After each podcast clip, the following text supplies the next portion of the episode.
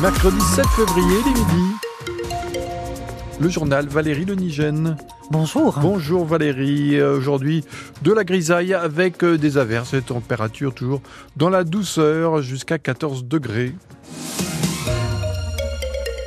Ils ont pris de TGV très tôt ce matin. Des lycéens bretonnants à Paris aujourd'hui pour manifester devant le ministère de l'Éducation nationale aux côtés d'élèves qui étudient le corse, l'occitan et le basque. Ils vont être aussi reçus par des députés à l'Assemblée nationale. Antoine Crème, vous êtes à Paris avec ces jeunes bretonnants. Bonjour à tous. Oui, je suis effectivement là. Pour tout vous dire, on est encore dans la rue. On est en train euh, de rejoindre le ministère de l'Éducation nationale avec une dizaine de collégiens et de lycéens euh, c'est-à-dire. C'est-à-dire euh, donc euh, qui étudient en deux langues. Antoine, on vous entend vraiment très mal. On va essayer de vous retrouver un petit peu plus tard avec une meilleure euh, euh, connexion. Euh, donc en direct depuis Paris avec une dizaine de jeunes collégiens et lycéens bretonnants.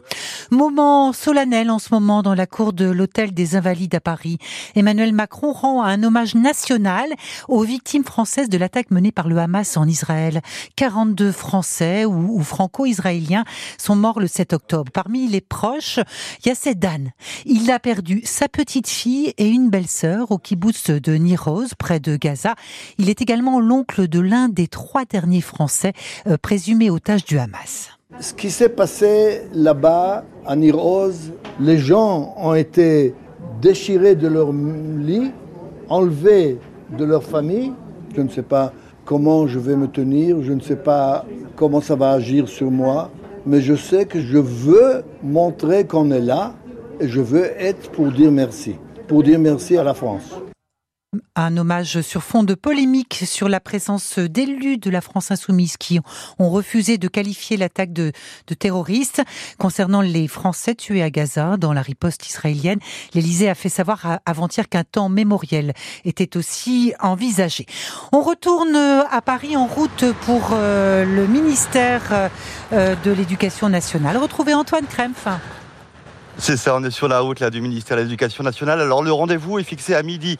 Donc autant dire qu'on va avoir un petit peu de retard hein, pour retrouver euh, la quarantaine d'autres jeunes euh, qui sont venus, enfin qui ont pris le train ce matin depuis l'Alsace, depuis l'Occitanie, euh, un peu plus loin depuis la Corse, et puis depuis le, Pays Basque. Là, j'accompagne en fait donc une dizaine de, de lycéens et de collégiens des établissements publics bilingues du UYES. Il y a Anna, Anouk, Apolline, Apolline qui va parler tout à l'heure, euh, qui va être reçu tout à l'heure par euh, les députés à l'Assemblée nationale, bah, finalement pour parler de ces difficultés qu'elle rencontre euh, lors de son parcours depuis qu'elle a fait le breton à l'école primaire, maternelle et aussi au collège. Elle est au lycée en ce moment du côté de Lannion. En gros, ce qui revient dans les discussions avec ces jeunes-là, c'est tout le temps les mêmes problèmes, c'est-à-dire des manques de remplaçants pour les enseignants euh, breton, euh, des horaires euh, pour l'enseignement du breton qui sont un peu mal calés, le midi pendant que les autres sont à la cantine, et puis aussi des problèmes de logement, des problèmes de classes qui sont trop petites ou alors des options qui n'existent pas dans certains établissements. Ils vont parler de tout ça avec leurs collègues qui viennent de toute la France, mais aussi donc avec cette délégation de députés qui va leur recevoir en tout six lycéens vont être reçus tout à l'heure à l'Assemblée nationale. Antoine Crève que l'on retrouve à 13h30 au et Brezonec. L'idée d'un congé menstruel pour les femmes en cas de règles douloureuses rejetée ce matin par la commission sociale du Sénat. Le texte porté par des sénateurs socialistes prévoit la mise en place d'un arrêt maladie spécifique pour les cas de douleurs menstruelles très fortes. Un arrêt de deux jours par mois au maximum sans délai de carence avec un certificat médical valable pour un an. Mais le texte sera examiné dans, dans l'hémicycle le 15 février. Un appel à la mobilisation ce soir à Ploerdut, dans le centre-ouest du Morbihan, contre un projet euh, d'agrivoltaïque. C'est un projet qui, euh, porte sur 35 000 panneaux solaires sur 17 hectares, porté par l'opérateur énergétique euh, Valeco.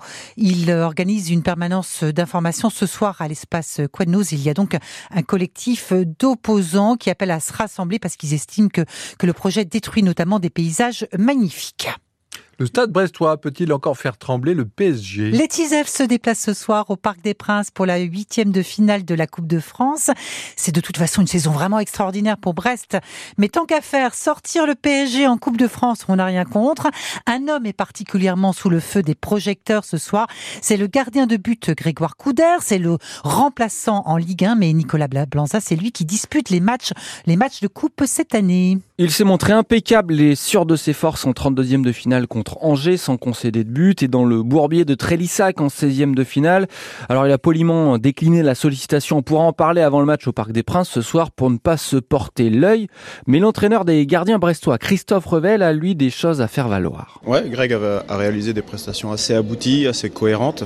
Euh, l'idée dans ce genre de match, quand on joue pas souvent, c'est de ne pas faire d'erreur. Assez stable euh, d'un point de vue ou technique ou tactique. En cela, Grégoire Couder a répondu aux attentes, mais ce soir, le cadre, celui du Parc des Princes, face aux stars du PSG, sera différent pour lui. Ce sera forcément pour lui une autre étape, euh, un autre contexte, mais il faudra garder la même ligne directrice que lorsqu'on va jouer à Trélissac. Être sûr et jouer simple, sans en rajouter. On a vu avec le, jeune gardien de Strasbourg qui euh, fait une bonne chose et derrière une mauvaise chose. En arrêtant un pénalty d'Mbappé, puis en ratant une relance, offrant ensuite la victoire aux Parisiens vendredi dernier. Ne pas vouloir en rajouter parce qu'il y a du public. Euh, être au service de l'équipe, pas vouloir euh, s'afficher. À 24 ans, Grégoire Couder reste un gardien en développement, passé de numéro 3 à numéro 2 à Brest, et qui doit une nouvelle fois montrer ce soir en Coupe de France qu'il a les épaules pour éventuellement être numéro 1. Coup d'envoi 21h10 en direct évidemment sur France Bleu Brésil. Charles Caudrelier a franchi le Cap Horn hier soir. C'est le premier concurrent de l'Arkea Ultimate Challenge à être de retour dans l'Atlantique. Pour Charles Caudrelier, ce, ce passage du Cap Horn est historique, évidemment pas que pour lui. Pour moi, ce Cap Horn, il représente beaucoup, beaucoup, beaucoup de choses. C'est mon quatrième, mais il est historique. Historique pour moi d'ailleurs. Premier truc en solo. Et puis euh, historique pour ce bateau, historique pour cette équipe, historique pour la voile, parce que c'est le premier bateau volant à passer le Cap Horn. Voilà, on a réussi. En 2017, euh, la Team mettait ce bateau à l'eau révolutionnaire. Imaginez, trois ans avant, personne n'y croyait. Et sept ans après, la vision de cette équipe, de son armateur, Ariane et Benjamin de Rothschild, se traduit par un passage du Cap en tête et c'est mérité. Pour moi, c'est fortement magique aussi, puisque en solitaire, quelle, émotion de passer le Cap. J'en ai rêvé depuis que je suis gamin et ça m'est jamais arrivé. Maintenant, c'est un point de passage. La course est encore longue, mais même si je la gagnais pas, j'aurais passé le Cap Horn en tête. Ça, c'est important. Maintenant, mon objectif, c'est finir et si je fais pas de bêtises, euh, je peux gagner cette course. Donc ça, c'est magique. C'est magique, Charles le Caudrelier qui a près d'une semaine d'avance sur ses poursuivants Armel Lecléache et Thomas Coville.